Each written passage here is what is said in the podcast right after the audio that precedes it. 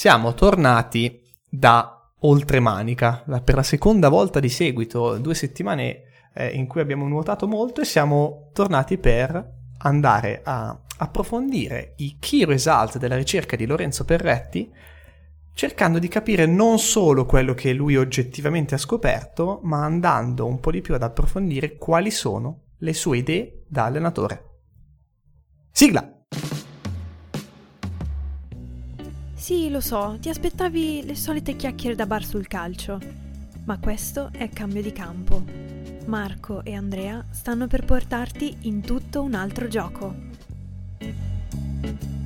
Bene Lori, ormai sei di casa. Eh, eh sì, eh tutto, sì. tutto bene? Sì. Vabbè, fa, fa caldo, bene, no? Siamo in estate qua, dovete sapere che Lori abita, no? Abita a Manchester um, dove studia, lo ricordiamo, uh, Football Coaching and Management a l'UEFC, giusto? UCFB. UCFB, vabbè, qualche, qualche anagramma ogni tanto. Um, lui, per chi non ha ascoltato il precedente episodio, uh, ha fatto una ricerca che è stata condotta uh, nel cercare di comprendere quali fossero le, le, caratteristiche percepite da sette allenatori, un campione di sette allenatori per quanto riguarda la Game Sense Approach. Um, e abbiamo cercato nel precedente episodio di comprendere eh, cos'è questo Game Sense Approach in relazione al metodo tradizionale, cercare di comprendere quali fossero gli obiettivi, i metodi che stanno dietro, che sono stati uh, dietro alla tua ricerca, le basi della tua ricerca e poi abbiamo illustrato così un po' brevemente i key result. Oggi però voglio fare una cosa un po' meno accademica, un po' più così alla mano, no? E voglio capire um, cosa sono le, le, questioni che più ti hanno, uh, ti hanno insegnato qualcosa o, o con, su, verso le quali tu sei più o meno d'accordo, perché poi credo che sempre che quando andiamo in campo non ci sia niente di totalmente giusto, totalmente sbagliato, la ricerca, la, la, le, la letteratura accademica ci aiuta chiaramente, forse in maniera abbastanza oggettiva, a, a scoprire qualcosa di nuovo, poi quando vai sul campo devi capire se funziona o non funziona. Allora, Lori, la prima cosa che ti chiedo è se ci fai una eh, velocissima, uh, un velocissimo summary, una velocissima ricarrellata di quelli che sono i punti, i risultati chiave della tua ricerca.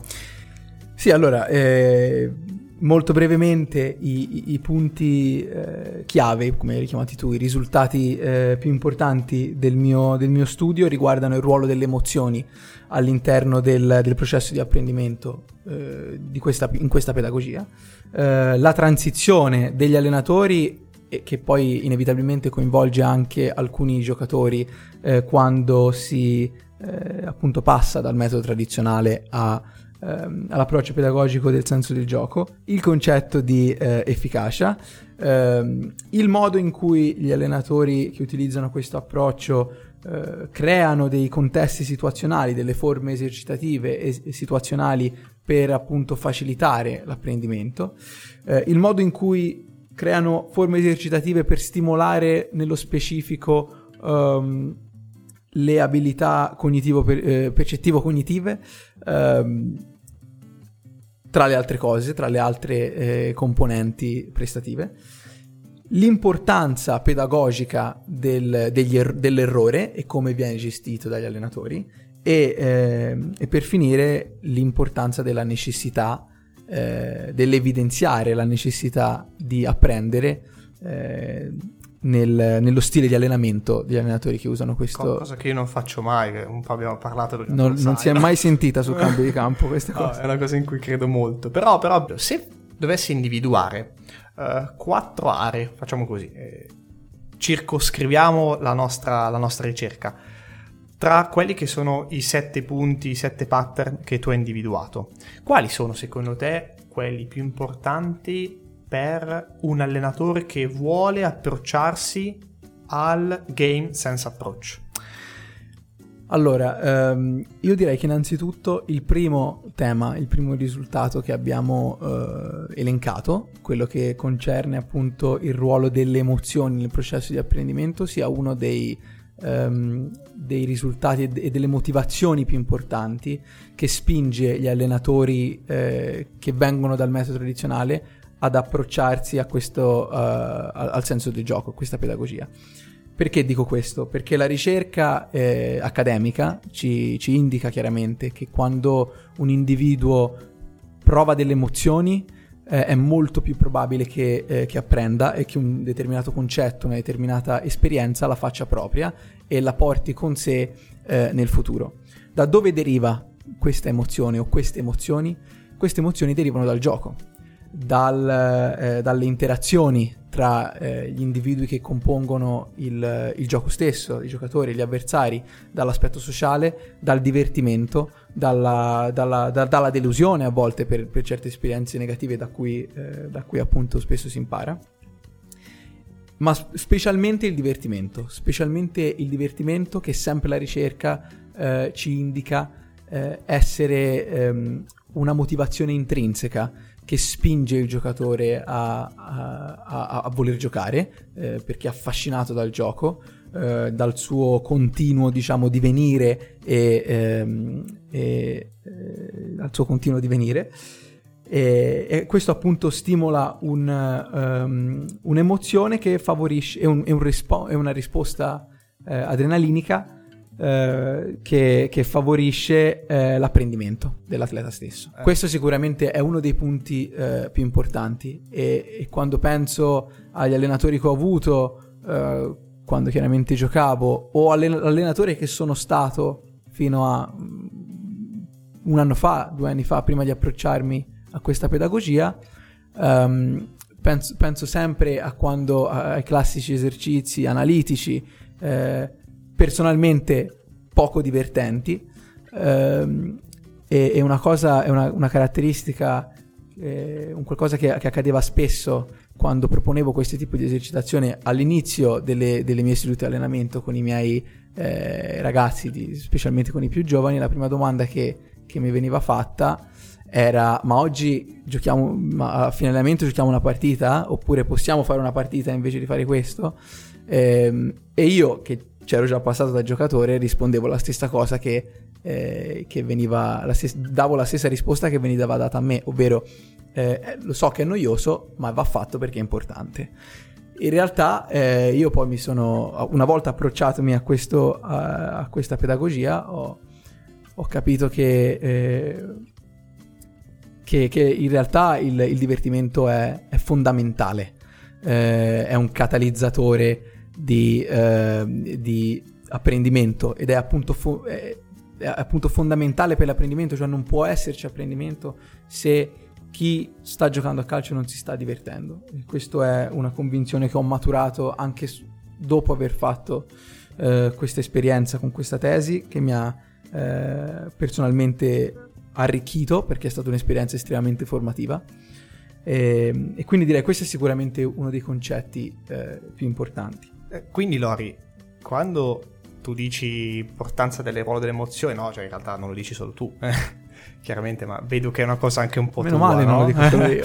eh, no, mi viene in mente che poi tante persone in qualche modo um, criticano per idee diverse quello che è un'importanza formativa che ha la vittoria, no? Tante volte io credo che soprattutto quando si parla di età un po' più grandicelle, sopra i 12, 13, 14 anni, quando si cominciano ad avere anche come persone dei, uh, degli obiettivi di vita diversi, un posizionamento sociale, un posizionamento uh, delle proprie idee come persona, magari la vittoria possa essere anche uno strumento interessante da usare e che causa, ancora una volta, divertimento in qualche modo, in maniera magari un po' diversa, ma sicuramente un'emozione positiva. E allora io credo che, non so se è una cosa che è emersa dai tuoi studi o quantomeno dalla tua esperienza, io credo che la vittoria in questo senso possa avere un suo perché dentro no? a, questo, a questo concetto di importanza del ruolo delle emozioni. Cosa ne pensi? Allora, io eh, intanto comincio col dire che non è emersa, da, o, o meno, se è, se è, emersa durante le interviste in maniera superficiale, ma, ma è un concetto talmente importante e, e profondo che ne varrebbe, quali, varrebbe quasi la pena eh, fare un altro studio solamente su questo, eh, eh, su questo discorso qui, su questo argomento qui. Io penso che la vittoria in sé non sia importante, eh, come, la, come appunto educatore l'allenatore debba stare molto attento a, a, pesare il, il, ruolo della vittoria e della sconfitta. Io non penso che sia fondamentale vincere, io penso che, come dico spesso ai, uh, ai ragazzi che, che alleno, che in realtà poi il calcio, ma volendo anche possiamo estenderlo allo sport in generale, specialmente in ambito giovanile, ehm, a qualsiasi livello, non, sia, eh, non si tratti di vincere, ma si tratti di provare a vincere. O meglio, quella motivazione intrinseca di cui parlavamo poco fa, che scaturisce dal divertimento, è presente nel momento in cui c'è una situazione di competizione. Può esserci una squadra più forte di un'altra, ma se la differenza eh, non è così marcata, quella motivazione intrinseca è ancora lì. Quindi per questo io penso che sia fondamentale che comunque chi va in campo provi a vincere come è giusto che sia. Poi se, poi se, se la squadra vince, se, se, i ragazzi vincono o non vincono, quello è, è, non è molto importante. Però l'atteggiamento, la volontà, la voglia di, di, di giocare per provare a vincere deve esserci perché esat- ha la stessa funzione del divertimento, come dicevamo prima, è ciò che spinge il giocatore a, eh, di qualsiasi età, perché anche questo penso sia importante. Quando si guarda anche ai ragazzi o ai bambini più piccoli che giocano a calcio, eh, molto spesso, eh, come mi faceva notare appunto uno degli allenatori che ho intervistato, sono molto seri quando giocano, sono molto seri quando giocano, nonostante l'età, nonostante il livello, vogliono vincere. E questo li porta a competere e questo li porta a confrontarsi e li porta a volersi migliorare. E noi come allenatori io ritengo che dobbiamo eh, giocare, dobbiamo spingere e sfruttare questi, um, eh, questi concetti qui, quindi divertimento e provare a vincere. Ok, probabilmente ero. Cioè, in qualche modo sapevo che mi avresti dato, avresti dato un continuum logico e alla, alla, mia questione. E qual è il secondo punto tra i quattro famosi che dobbiamo circoscrivere che secondo te può essere altrettanto importante? Allora, io direi sicuramente eh, la necessità di, di apprendere. Eh, questo è un, probabilmente il punto che, avendolo, avendo condotto questo studio, diciamo, eh, da una posizione neutrale, perché comunque io adesso parlo dopo aver eh, effettuato questo studio in maniera approfondita per tanto tempo, certo. eh, ma ovviamente all'inizio non era così, venivo da una prospettiva tradizionale eh, e un, uno dei concetti che più mi ha colpito nel realizzare questo studio, nel rileggere e analizzare le parole degli allenatori che ho intervistato, è stato appunto l'importanza di eh, evidenziare la necessità di... Um, adottare un, un, un, determinato comportamento o la necessità stessa di imparare. E questo si ricollega a quello che dicevamo prima. La voglia di, di, di vincere, la voglia di, eh, di misurarsi eh, con l'avversario, qualunque sia l'età di riferimento, porta l'atleta a volersi migliorare. N- nel, in una situazione in cui, voglio dire, se c'è, se c'è questo tipo di emozione, una situazione in cui il, diciamo, problematica in cui un giocatore può aver o, o, una, o, la squadra può aver fatto fatica in una partita diventa eh, alimentata appunto da quella motivazione intrinseca di cui parlavamo prima diventa appunto un'occasione per, per migliorarsi e per, eh, per, avere più successo nel, nel, nella realtà del gioco uh, e questo come viene fatto? Viene fatto, e qui forse ci colleghiamo al terzo punto mm-hmm. eh, più, che volevamo toccare, più importante dei risultati di questo studio, viene fatto attraverso la creazione di eh, contesti situazio- situazionali realistici eh, che magari possano ehm, diciamo ridisegnare, ricreare una determinata eh, situazione emersa in partita per far sì che quella situazione che ha fatto soffrire la nostra, la nostra squadra possa essere, diciamo, risolta e si possa imparare la prossima volta che magari affidandosi all'esperienza perché ritorniamo a dire quello che dicevamo prima cioè l'apprendimento poi il, il, l'interazione tra ambiente e atleta è sempre influenzata dal, da, dall'esperienza pregressa. Quindi è importante poi andare a, rive- a rivivere queste esperienze che ci hanno fatto eh, che sono state problematiche all'interno del gioco così che si possano superare si possa migliorare e quindi si possa continuare a vincere eh, o continuare a provare a vincere. Ed ecco questo è fatto l'allenatore cerca di analizzare eh, la situazione di gioco che ha dato dei problemi, eh, perché penso, come, come ha detto come disse Velasco, che il, diciamo, l'unità funzionale, la chiave linguistica del calcio siano le immagini. Quindi anche molto spesso capita che anche allenatori con cui ho, ho intervistato per questo studio usano magari eh, mezzi come computer, iPad per far rivedere il video di quella situazione lì, che però com- non, comunque non è fondamentale, e poi cercano di ricreare la situazione stessa con eh, delle forme esercitative manipolando appunto le spaziature, le numeriche, situazioni di, di, di superiorità numerica per ricreare del, dei contesti situazionali da cui la necessità di adattarsi o di eh, adottare un comportamento diverso possa emergere. Dal gioco però, quindi non direttamente dall'allenatore, non è un transfer, eh, non è un'istruzione data dall'allenatore, è semplicemente un, um, un, uh, una scoperta, ecco. Eh, sono i giocatori che devono scoprire attraverso il gioco, att- studiando, analizzando con l'allenatore, che ricordiamo è un facilitatore, eh, devono analizzare il gioco insieme ehm, per trovare delle soluzioni ai problemi che il continuo divenire che caratterizza la natura del, di, di questo sport provoca eh, ad ogni partita.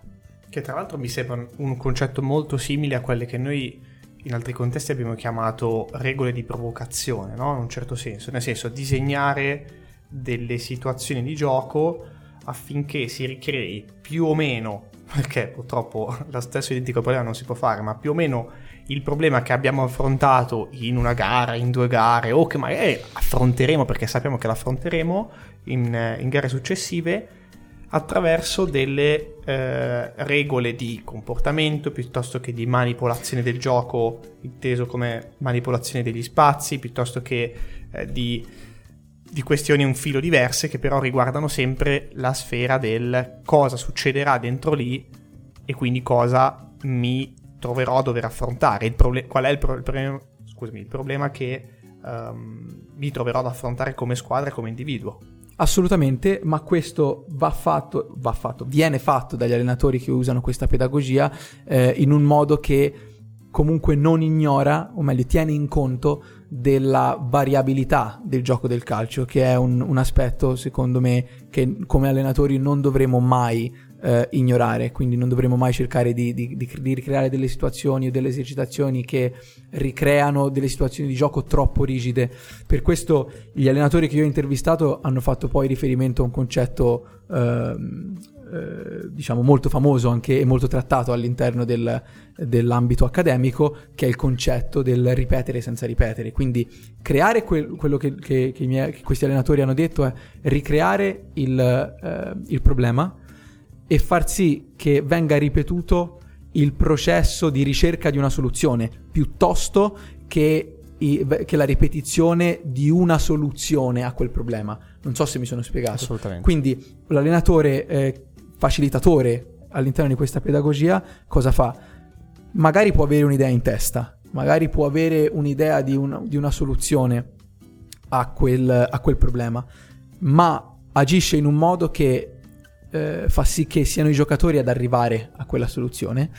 E poi in alcuni casi alcuni allenatori, oltre a fare ciò, cercano di far sì che i giocatori possano fare esperienza, possano interagire con questo problema contestuale, che comunque è, è sempre variabile e cambia sempre, e possano trovare delle soluzioni differenti eh, in base a quelle che sono le componenti contestuali eh, e situazionali di quella specifica eh, situazione di gioco e, eh, ed è anche un, un modo far, per far sì che i giocatori sviluppino anche una certa creatività eh, creando delle soluzioni e, e, e, trovando delle soluzioni che l'allenatore stesso non aveva, eh, no, non aveva eh, pianificato certo, o previsto. Certo, certo, certo. Ha un concetto molto vicino a quello che tutti i giorni faccio personalmente sul campo. E, ehm, e in qualche modo sono quasi sicuro che il quarto punto che tu voglia affrontare sia quello del termine dell'efficacia in qualche modo, no? Perché eh, dovete sapere che prima siamo stati un po' a pranzo con Lorenzo eh, e tra le varie cose parlavamo di un concetto eh, che è quello della tecnica, che cos'è la tecnica, cosa non è la tecnica e lui mi ha detto una cosa che rivedo poi nel, nello studio che ha fatto, nella ricerca che ha fatto che eh, per, io non parlo di tecnica ma parlo di efficacia. Allora ti chiedo sia il tuo pensiero su questo sia quello che poi è emerso da, dal tuo studio. Allora, ehm, facciamo un passo indietro. Come, come, ho detto prima, quando io mi sono approcciato a, a questo studio, a que, allo studio di questa pedagogia, io chiaramente venivo da, da un'ottica tradizionale, eh, che era appunto il, il, metodo che avevo sempre utilizzato eh, fino ad un anno e mezzo fa ehm, nella mia pratica di allenatore. E, e mi chiedevo, ma la, la domanda che mi facevo era ma come fa uh, un, un, giocatore, come fanno i giocatori che sono sempre, che fanno sempre parte, prendono sempre parte a queste forme esercitative estremamente, eh, diciamo, con numeriche globali, eh, molto basate su partite a tema ehm, e via dicendo, senza o, o comunque facendo pochissimi esercizi di natura analitica, di ripetizione del gesto tecnico, come fanno a migliorare tecnicamente, specialmente con i più giovani, no? Eh, con, i, eh, con, con, i, giocatori con meno esperienza. Ecco, questo, questo studio, o meglio, l'esperienza che gli allenatori che hanno preso parte a questo studio hanno, hanno condiviso con me, eh, mi ha fatto capire che la domanda quella domanda lì era fatta da un'ottica sbagliata, da una prospettiva sbagliata. Perché? Perché chi allena con questo, uh, con questo approccio pedagogico non percepisce la tecnica eh, in modo separato dalla tattica. Eh, perché? Per il semplice motivo che ogni gesto tecnico è il frutto di un pensiero tattico ehm, che è influenzato da ciò che sta accadendo nella situazione di gioco. Eh, in, in, particolare c'è un concetto eh, che è diciamo, parallelo, eh, citato anche da molti nella, nella, ricerca accademica, inerente a questo approccio pedagogico, che è il, il ciclo di percezione-azione, che è un ciclo continuo che eh, avviene nel gioco, in cui i giocatori, per, i giocatori percepiscono il movimento eh, intorno a loro generato dalla palla, generato dai compagni, generato dall'avversario e una volta percepito questo movimento generano un, altro tipo di movimento che chiaramente eh, è conseguente a quello che loro hanno percepito. E questo è un ciclo che, che, si, che, che continua eh, per tutti i 90 minuti. Eh, quindi cosa vuol dire? Che ogni gesto tecnico, ogni eh, atto motorio, no? che può essere calciare la palla come un colpo di testa o qualsiasi cosa, viene effettuato dopo aver percepito eh, le varie componenti situazionali di quel momento di gioco. E, e, e viene fatto in una maniera che, eh, che, prende atto di tutte queste informazioni, di cui gli, eh, le esercitazioni analitiche non, non, non hanno, non, non, includono. Quindi gli allenatori a cui io facevo questa domanda all'interno di questo studio eh, mi hanno fatto presente che il modo in cui app- approcciano questo problema non viene approcciato da un, da un livello di tecnica, eh, di per sé o di esecuzione di un, tec- di un, gesto tecnico ideale che comunque poi all'interno della realtà del gioco è sempre contaminato da tutte quelle informazioni contestuali di cui parlavamo poco fa. Eh, quindi cosa, cosa, fanno? Ricercano l'efficacia, cioè viene dato l'allenatore del del, della, che usa questo, questo approccio pedagogico non dice cosa fare, come calciare la palla a livello tecnico, dà un, dà un, un end product, un, un risultato, quello che si vuole ottenere. Poi sta al giocatore, uh, sta all'atleta uh, adattarsi, auto-organizzarsi per, fa- per trovare una soluzione che faccia sì che quel determinato gesto tecnico, quel determinato passaggio sia eh, efficace all'interno della realtà del, del gioco. Eh, e questo di nuovo io penso che, che, ehm, che stimoli anche la creatività la libertà dei giocatori nel trovare le, le, le forme tecniche di, eh, pe, che, che, preferiscono per ottenere un determinato risultato, un determinato scopo all'interno del, eh, della realtà del gioco. Penso che non potevi spiegare meglio, mi hai tolto le parole di bocca ehm, in alcuni passaggi che hai fatto, perché è esattamente quello, quello che, che credo anch'io, no? Purtroppo a volte se hai quella prospettiva, um, non, non, sto, non, non, sta certo a me dire giusta o sbagliata, ma se hai quella prospettiva, a volte hai la percezione che stai migliorando tecnicamente perché migliora l'esecuzione dell'esercizio e la riuscita dell'esercizio, non l'approccio, la, l'abilità tecnica vera e propria, perché quella è non è misurabile in quel contesto lì, cioè in un contesto analitico, a mio avviso, ma vedo anche per te e per gli allenatori che hai intervistato, per chi la vede così, ecco, eh, non può essere misurabile lì dentro. Lori, um, sei, stato, sei, stato, veramente straordinario, nonché utilissimo uh, a tutti coloro che ci stanno ascoltando, ne sono, um, ne sono consapevole e, e, lo so perché poi ti ho ascoltato anch'io, no? uh, per un po' di volte parlare e credo che questa tua, uh, questa tua volontà, questa tua ricerca ti abbia, ti abbia sicuramente dato degli spunti interessanti, quindi in qualche modo fammi fare un invito se c'è qualcuno eh, tra i nostri ascoltatori che ha voglia di approfondire gli argomenti eh, o ha fatto degli studi che sono simili o che magari di cui vuole parlarne, non, non c'è nessun problema, potete farlo, anzi noi siamo eh, sempre così alla ricerca della conoscenza e quindi se in qualche modo volete sottoporci qualche idea anche e soprattutto che magari va in direzione ver- del traditional approccio, perché no? magari poi vi mettiamo tutti seduti al tavolo e facciamo litigare, facciamo far cose un po', un po di, di, questo tipo. Ma a parte gli scherzi, davvero sono veramente felicissimo di questi due episodi insieme. E quindi davvero grazie mille. Grazie a te e grazie per, per avermi invitato. Se l'episodio ti è piaciuto, iscriviti al podcast per rimanere sempre aggiornato e condividi questo episodio con qualcuno che pensi possa essere interessato. Noi ci sentiamo al prossimo episodio.